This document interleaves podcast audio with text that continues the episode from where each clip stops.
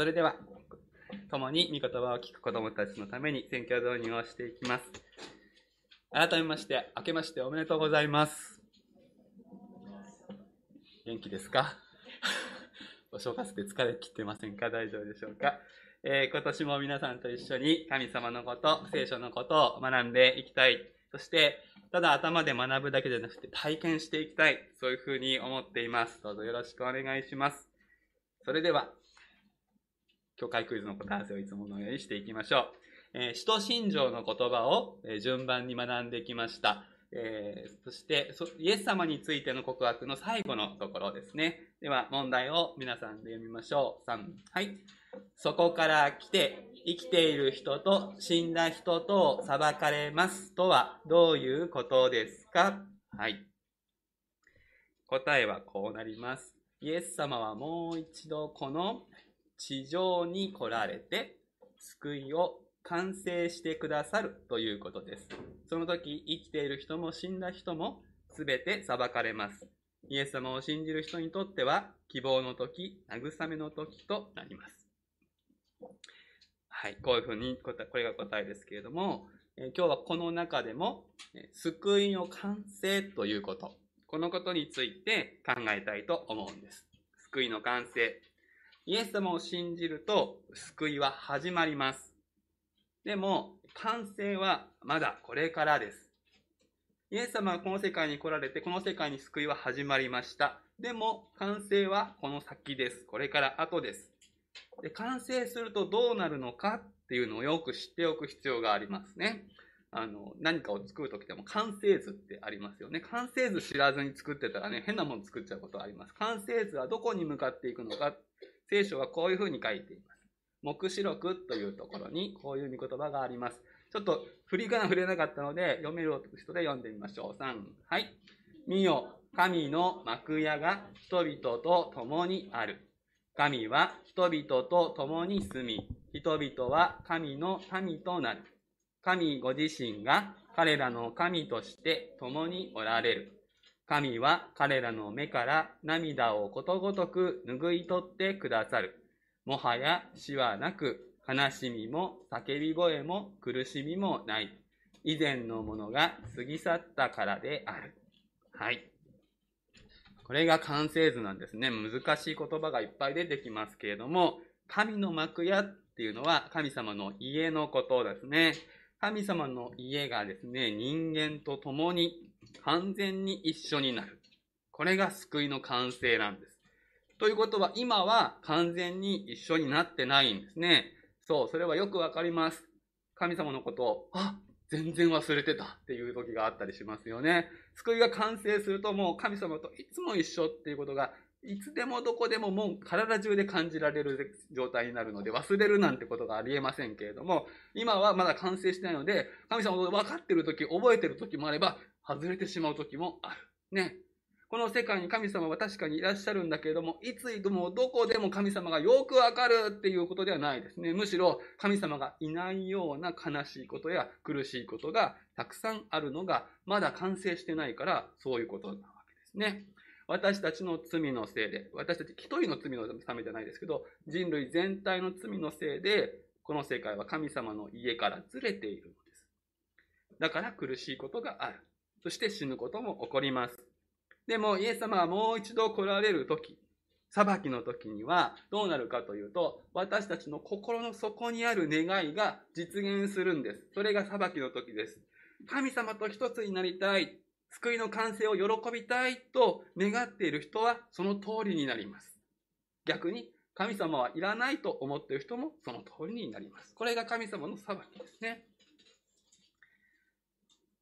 この神様の救いはずっとずっと昔、小さな小さな細い線のように始まったのです。ジョジョジョジョジョジョジョジョ伸びてますね。この、この絵を後で何回か見せますけれども、あの一つの一筋の光からだんだん太くなって、あ、このまま太くなり続けるかなと思ったら、ブツッと切れて、もうてんてんてんてんてんてん細くなって、これで終わりかなと思ったら、また始まって、大きく大きく大きくなって。これがね、神様の計画、神様の救いがどういうふうにこの世界で動いてきたかが表されている図なんです。今私たちはどこにいるかというと、この点々点の先、だんだん始まってきて広がってきたこの途中にいます。救いの完成と救いの始まりの間に今私たちはいるんですね。じゃあ私たちはこの救いの完成をただ、あイエス様来てください、待ってますと待ってればそれでいいのかそうじゃないんですね。なんと、神様に私たちは協力することができる。そういうふうに聖書に書いてあります。パウロさんは、私たちは神の協力者なのです。すごいですね。神様ですよ。世界を作られた神様に私たちは協力ができる。それはどうやって？それが今日の御言葉です。はい。よく聞いてください。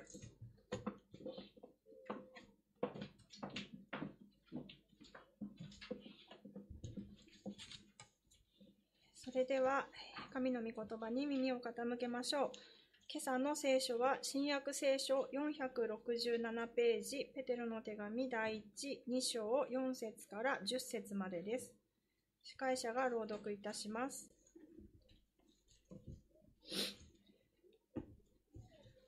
ペテロの手紙第1、2章4節主のもとに来なさい。主は人には捨てられた捨てられたが、神には選ばれた、たっとい生ける石です。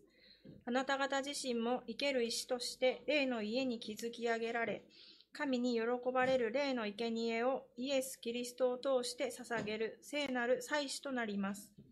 聖書にこう書いてあるからです。見よ、私はシオンに選ばれた石、たっとい要石を据える。この方に信頼する者は決して失望させられることがない。したがってこの石は信じているあなた方には尊いものですが、信じていない人々にとっては、家を建てる者たちが捨てた石、それが要の石となったの石となったのであり、それはつまずきの石、妨げの岩なのです。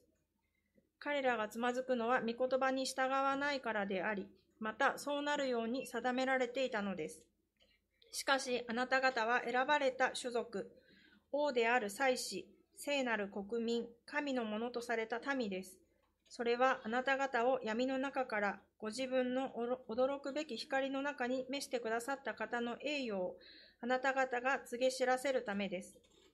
あなた方は以前は神の民ではなかったのに、今は神の民であり、憐れみを受けたことがなかったのに、今は憐れみを受けています。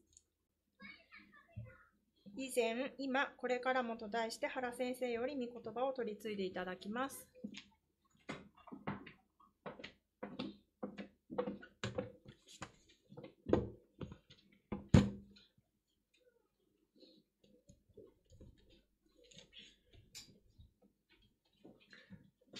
新しい年2021年が始まりました。この朝、皆さんの心にはどんな思いがあるでしょうか？新しい年への期待があるでしょうか？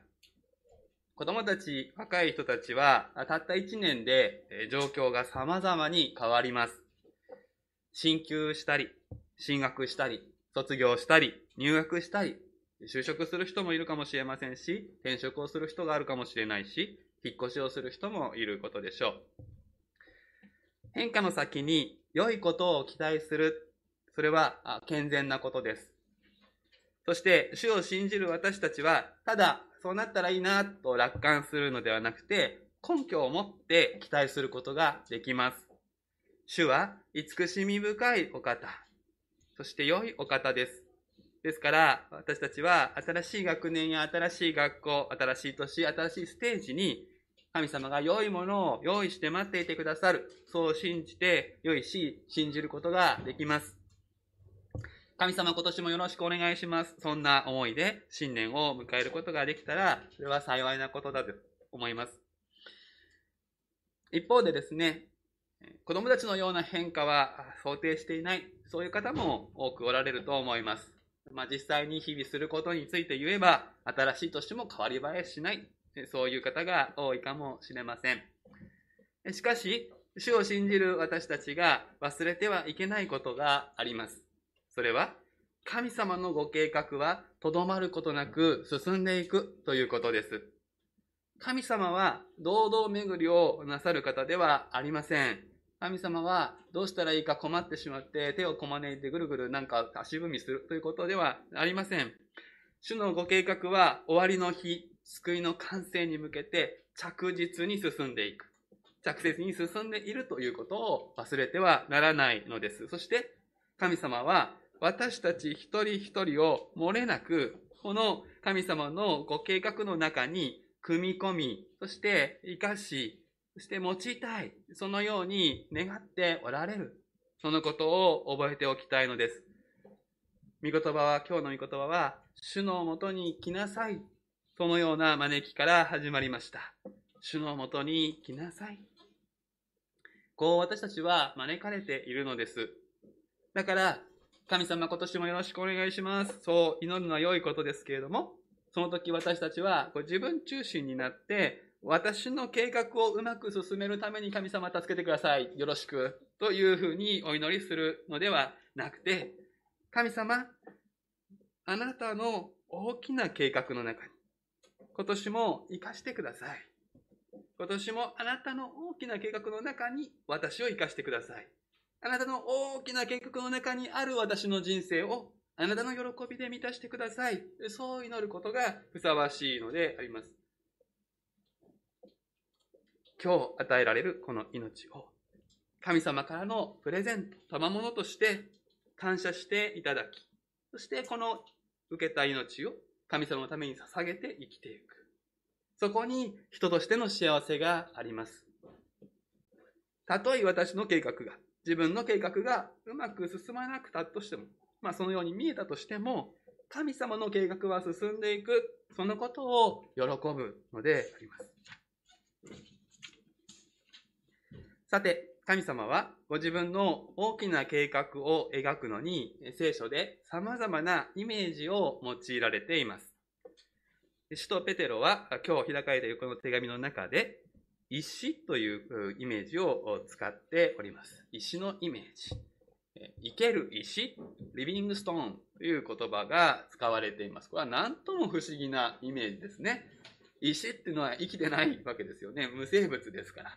ポロンとしてるんですから、そこに生けるなんて言葉をくっつけたらどういうことだ？というふうに思うかもしれません。まずこのなぜ石のイメージが使われるのかっていうことを説明していきたいと思っています。実はこれはですね、ヘブル語の言葉遊びが元になっているんです。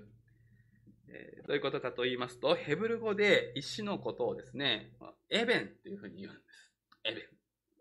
えー、複数形になりますと、エバーニームって言うんですけれども、これが、あまずありまして、そしてその音の頭にですね、エベンの A の音っていうのはあんまり強くないですから、これが落ちますと、ベンってなりますね。で、このベンのヘブル語でベンと言いますと、これは息子、子供、子孫ってことを意味する言葉になるんですね。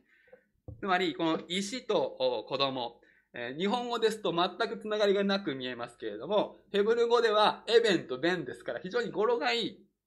で、まあ、この、おそらくですね、この語呂合わせ、語呂合わせみたいなことをヘブル人は好きですので、エベンとベンをう、まく、まあ、掛け言葉のようにして使うっていう文化があるわけです。ですから、ヘブル語を使う人たちの中ではですね、石と子供っていうのはですね、こうお互いを暗示し合うことができる。石っていうと子供のことがふっとヘブル語を使わた人の頭には浮かぶような、そういう関係にあった。だから、ペテロは、生ける石とか、この石を信じるという言い方をすることで、何が言いたいかを伝えることができたわけですね。石を巫女と読み替えて理解をすれば、意味がスッと通るわけです。生ける石というのは生ける巫女のことですし、この石を信じるというのは巫女を信じるということだからですね。そしてこの子という言葉を直接使うのではなくて、石という言葉を使うことによって、旧約聖書からずっと続いている神様のご計画を表現することができるのです。古くは創世記のヤコブの物語に遡っていきます。ヤコブが兄エサウから逃げていく、その旅の夜、一つの石を枕にして眠った。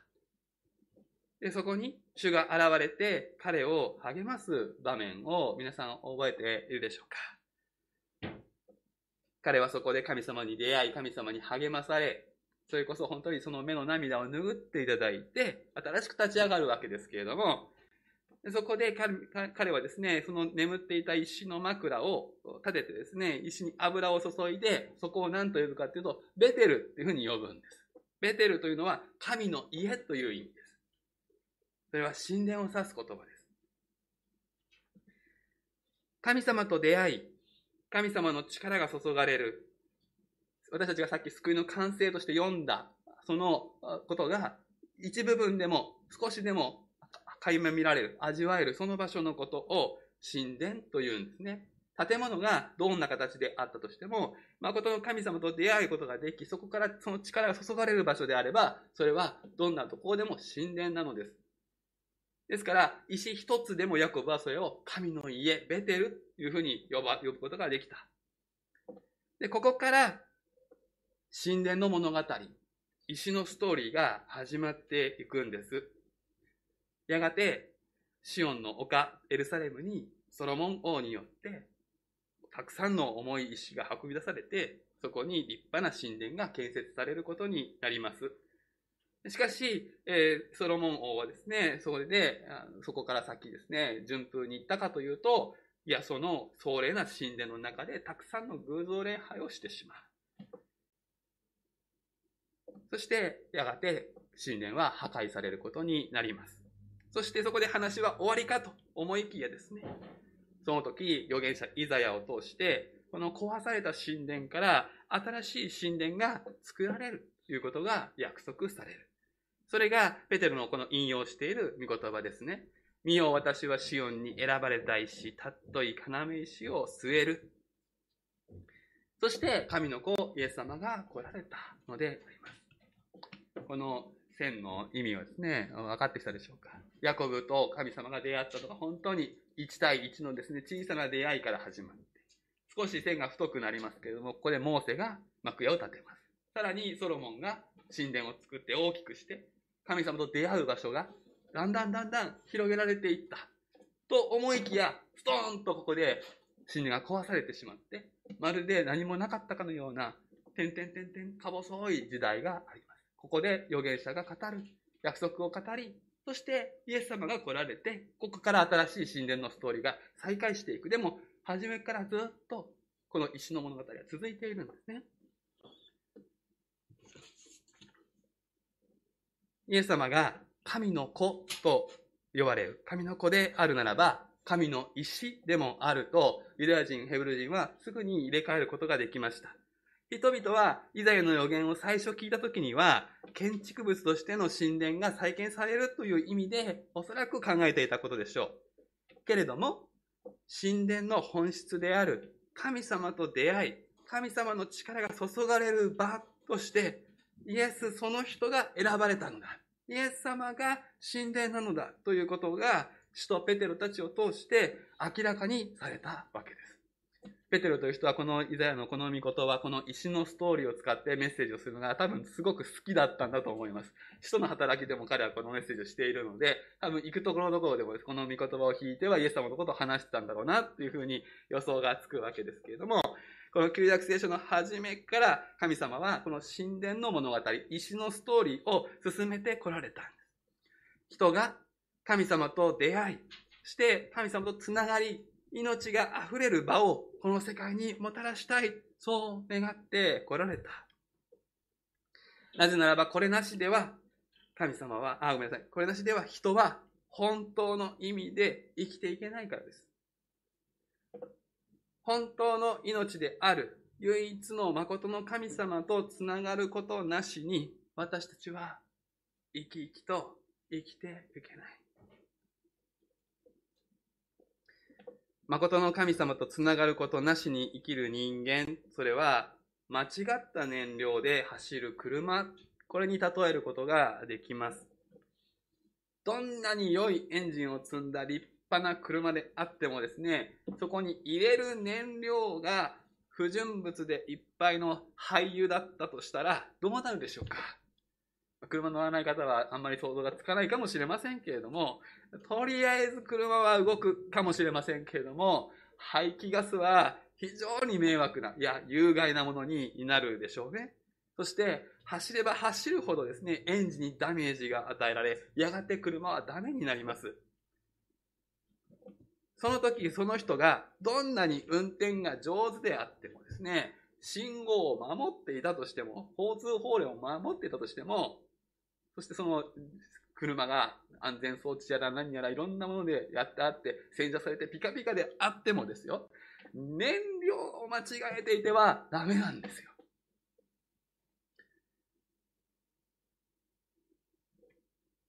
だからこそ、神様は神殿を建てるということに心砕いてこられた。ヤコブの時代からずっと神殿、神の家は、神様が接近してくださる、神様が恵みを持って近づいてくださることに対して、人が信仰を持って応えるということによって建てられてきました。神様がお作りになりたいと思ってもですね、人が迎えようとしない限り神殿はできないんですね。ヤコブの枕辺に神様は来てくださったけれども、そこでヤコブが答えたからベテルになるんです。モーセが神殿を作ろうと思ったんじゃないんです。モーセが幕屋を作ろうと思ったんです。神様の方が作るって言ったんで。それに、モーセが民を代表として答えたんです。いつでもこうなんです。神様が近づいてくるんです。それを私たちがお迎えするときに、そこに神殿が立つ。ちょうどこうトンネル工事のようにですね、向こう側とこちら側から、両方から掘り進めなくちゃいけない。そしてですね、人間がもし背中を向けるなら、神様に背を向けるならば、たとえ一度開いた穴でも塞がってしまう。旧約聖書はこの穴が開いたり、閉じたりする、その繰り返しの物語とも言えます。そして、このストーリーの中に、私たち、ユダヤ人でない者たちが入る余地はなかったんですね。けれども、このストーリーの中で画期的なことが起こりました。それがイエス様です。この画期的なことが福音です。イエス様は全く神でありながら、全く人となられた。それゆえイエス様は、ご自分の体において、神様の側からの接近と、人の側の応答の両方を成し遂げることができたわけです。お一人でご自分の体において神様側と人間側を一つにし、そこにおいてイエス様が世界で決して失われることない神殿となってくださった。神殿として打ち立てられたということです。ですから、イエス・キリストを求めるならば、誰であっても神様と出会うことができ、神様とつながり、その溢れる命を、憐れみを受けることができるようになりました。見よ、私はシオンに選ばれた石、たっとい要石を据える、この方に信頼する者は決して失望させられることがない。イエス様に信頼して裏切られることはありません。イエス様に期待して神様と出会えないなんてことはないし、神様の力を受けられないなんてことはないんです。そして、さらに素晴らしいことが起こります。イエス様は生ける石、生ける巫女ですが、この方に信頼するときに、私たちも生ける石、生ける神の子供たちに変わる、変えられるということです。そして生ける石となったからには、このイエス様の始められた目に見えない神の神殿、霊の家の一部として築き上げられ、組み込んでいただくことが一番良いことなのですね。いける石になったっていうだけでですね、そこら辺にポンポンポンって置いてあるだけだったら建築材料が並んでいるだけなんです。でも、組み込まれていくときに意味を持つようになります。役に立つようになります。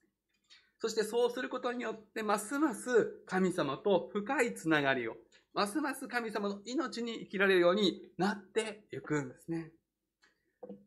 霊の家として築き上げられる。それは具体的にはですね、イエス様を土台とする共同体であるこの教会の中で、兄弟姉妹と協力して一つ心になって何かを与える側になる。そういうことです。受けるばかりではなくて与える側にもなる。これが霊の家に築き上げられるということです。これが進むほどに、この私たちの集まりはですね、ますます神の神殿として成長していくことになります。神様の道からの現れる場人がよりよく神様とつながる場になるんです。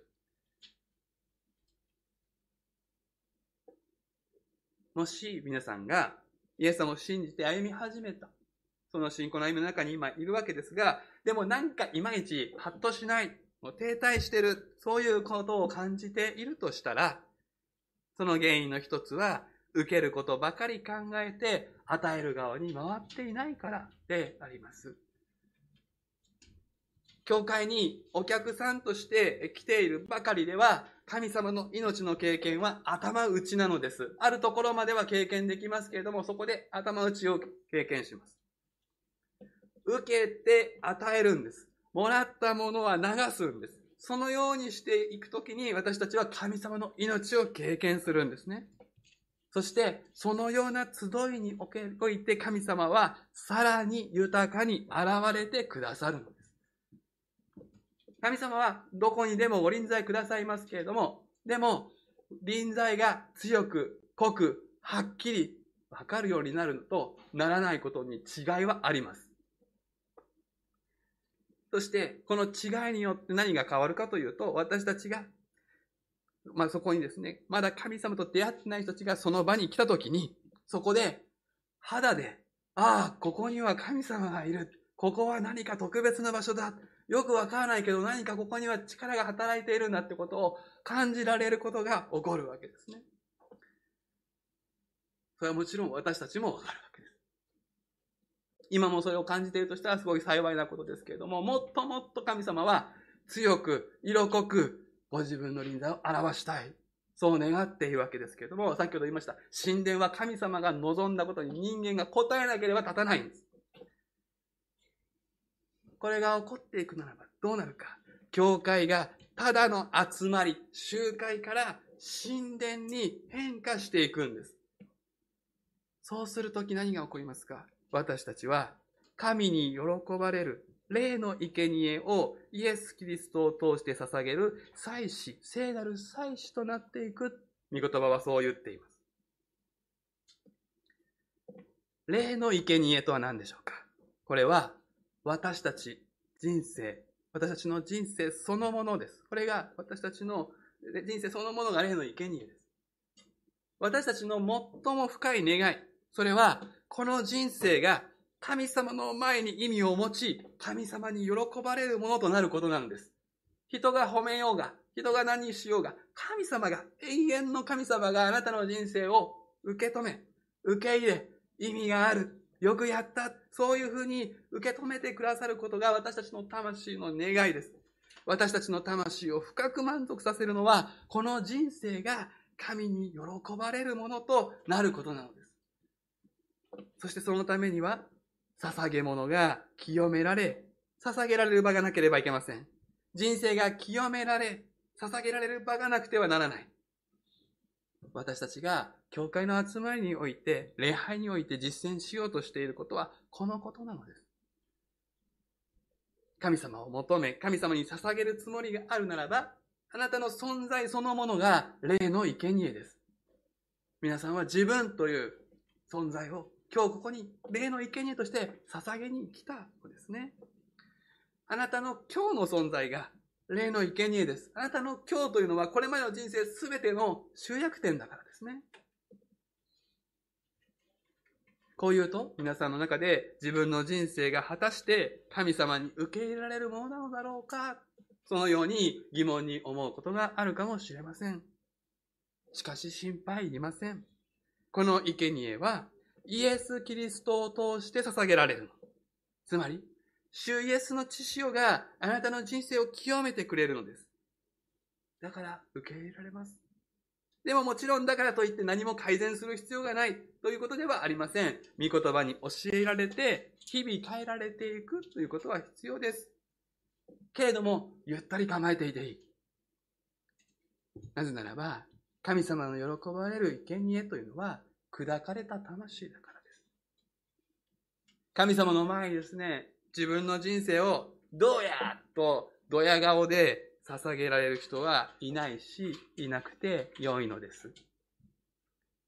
むしろ、こんな私の人生さえ清めて受け取ってくださる神様、そのご愛に感動して捧げる心、それこそが神様の前に尊いものです。けれどもその時です。捧げようとした時に、自分という捧げ物を捧げてくれる祭司、神様との距離を縮めてくれる存在、仲介者が必要なのです。それが教会の役です。私たちは教会に来ると、神様に何か自分が近づく感じがする。その感覚が正しいんです。なぜなら教会が祭司として、あなたを霊の生贄として神様の前に連れ出してくれているからです。その感覚がもし乏しいとしたらですね、この教会がまだ聖なる祭司として、その働きがまだまだ完成途上だ。もっともっと完成しなきゃいけない。もっともっと成長しなきゃいけないということです。もちろん完成は先ですから、私たちは日々前進なわけですけど、でも教会はですね、群れとして一人の礼拝者、その霊の生贄を受け入れ喜んで、その人を神様のところに連れて行く。その人と共に神様の前に出るようなことが求められているわけです。教会は一人の人に対して全体で一人の祭司のように振る舞う。そんなことが願われている。これが与える側になるということです。捧げ物は個々人が捧げるんです。けれども、祭司として神様に近づく助けをするのは、個々人がバラバラでするのではありません。牧師が一人でやるのでもありません。教会全体が一人の祭司であるかのようにして、一人一人の捧げ物を持っていくのです。私も一人の礼拝者としては自分の霊の生贄を捧げるとき、他の人たちが教会として祭司として私を助けてくれます。でも、ある人が自分の霊の生贄を捧げるときに、私は祭司の側として神様の前にその人が近づいていく助けをします。両方の関係を教会は持つのです。ペテロは注意深く複数形と単数形を使い分けているんです。例の生贄、これ日本語ではわかんないんですけれども、英語ではちゃんとサクリファイス、ズって S がついてる。ね、これは複数形なんです。でも、聖なる祭司、これは単数なんです。教会はたくさんの人が祭司として働いていますよ、バラバラですよ、じゃないんです。一人の祭司として仕事をする。みんなで、みんなのための一人の祭司として行動する。これが神の家として召された教会の目指すべき姿なのです。そしてこのようにして霊の家を築き上げていくということを神様は遥か昔から今に至るまで、そして新しい年2021年においても続けていかれるんです。あなたの幸いはこの神様の計画に巻き込まれていくことにあります。イエス様と出会わなければ、私たちは神の民となる余地はありませんでした。私たちのところにイエス様が来られる以前は、憐れみもありませんでした。私たちは知らないけれども、それしか知らなかったので、不純物いっぱいの燃料を自分の中に入れて、闇の中を暴走し、人生の意義も価値も見出されずに、つまずき倒れるしかなかったんです。けれども、主は来てくださいました。そして主を信じる私たちは、今、すでに神の民となっています。私たちは驚くべき光の中にすでにいるのです。そのような私たちが、この神様の素晴らしさを、この栄誉をこの世界に、この府中の中で告げ知らせていく。そのために、これからもなすべきことは、主のもとに来て、霊の家に築き上げられることです。まず私たちが主のもとに来ないで、他の人たちが主のもとに来ることはありません。まず私たちが主のもとに来て、霊の家に築き上げられ、この教会の集まりが、ただの集まりではなくて、神殿に変わっていくときに、神様の栄誉は、神様のご栄光は示されていくのです。主のもとに来る、霊の家に築き上げられる、この二つの動詞が、このペテロのこの手紙の中で、この二つだけが継続して繰り返すようにと命じられている言葉です。主のもとに来る。そのことを選び続けましょう。多くの人がたとえ見向きもしないと、そんな生き方に思われたとしても、神様が喜んでくださり、あなたの魂が本当に安らぐのは、この主の臨在に入り、このうちに生きること以外にないのです。もちろん、ただ教会に来れば、主のもとに来たことになるわけではないのです。十字架で清められた私たちの間に、復活の主が生きて働いてくださる、この信仰に立ち、自分自身が主の臨在を運ぶ石である。生きた石である。この自覚を持って集う。この教会がただの集会ではなくて、主の神殿として成長しますように。この2021年もそのように成長する私たちでありますように。お祈りをいたします。慈しみと恵みと憐れみに富んでおられる神様。私たちをあなたの神、あなたのものとしてくださってありがとうございます。私たちを驚くべき光の中に招いてくださって感謝します。私たちをあなたの力で満たしてください。私たちがここであなたとお出会いすることがさらにさらによくできるようになりますように。そしてこの集いが神様あなたの家として、主の神殿として成長することにより、ご栄光がますますこの地に明らかに表されますように。神様どうか私たち一人一人をあなたの家に踏み込んでください。私たち一人一人が自分を神様の前に霊の生贄として捧げることができますように。この年、主のもとに来続けることができますように、主よどうかお導きください。イエス様の皆で祈ります。アーメン。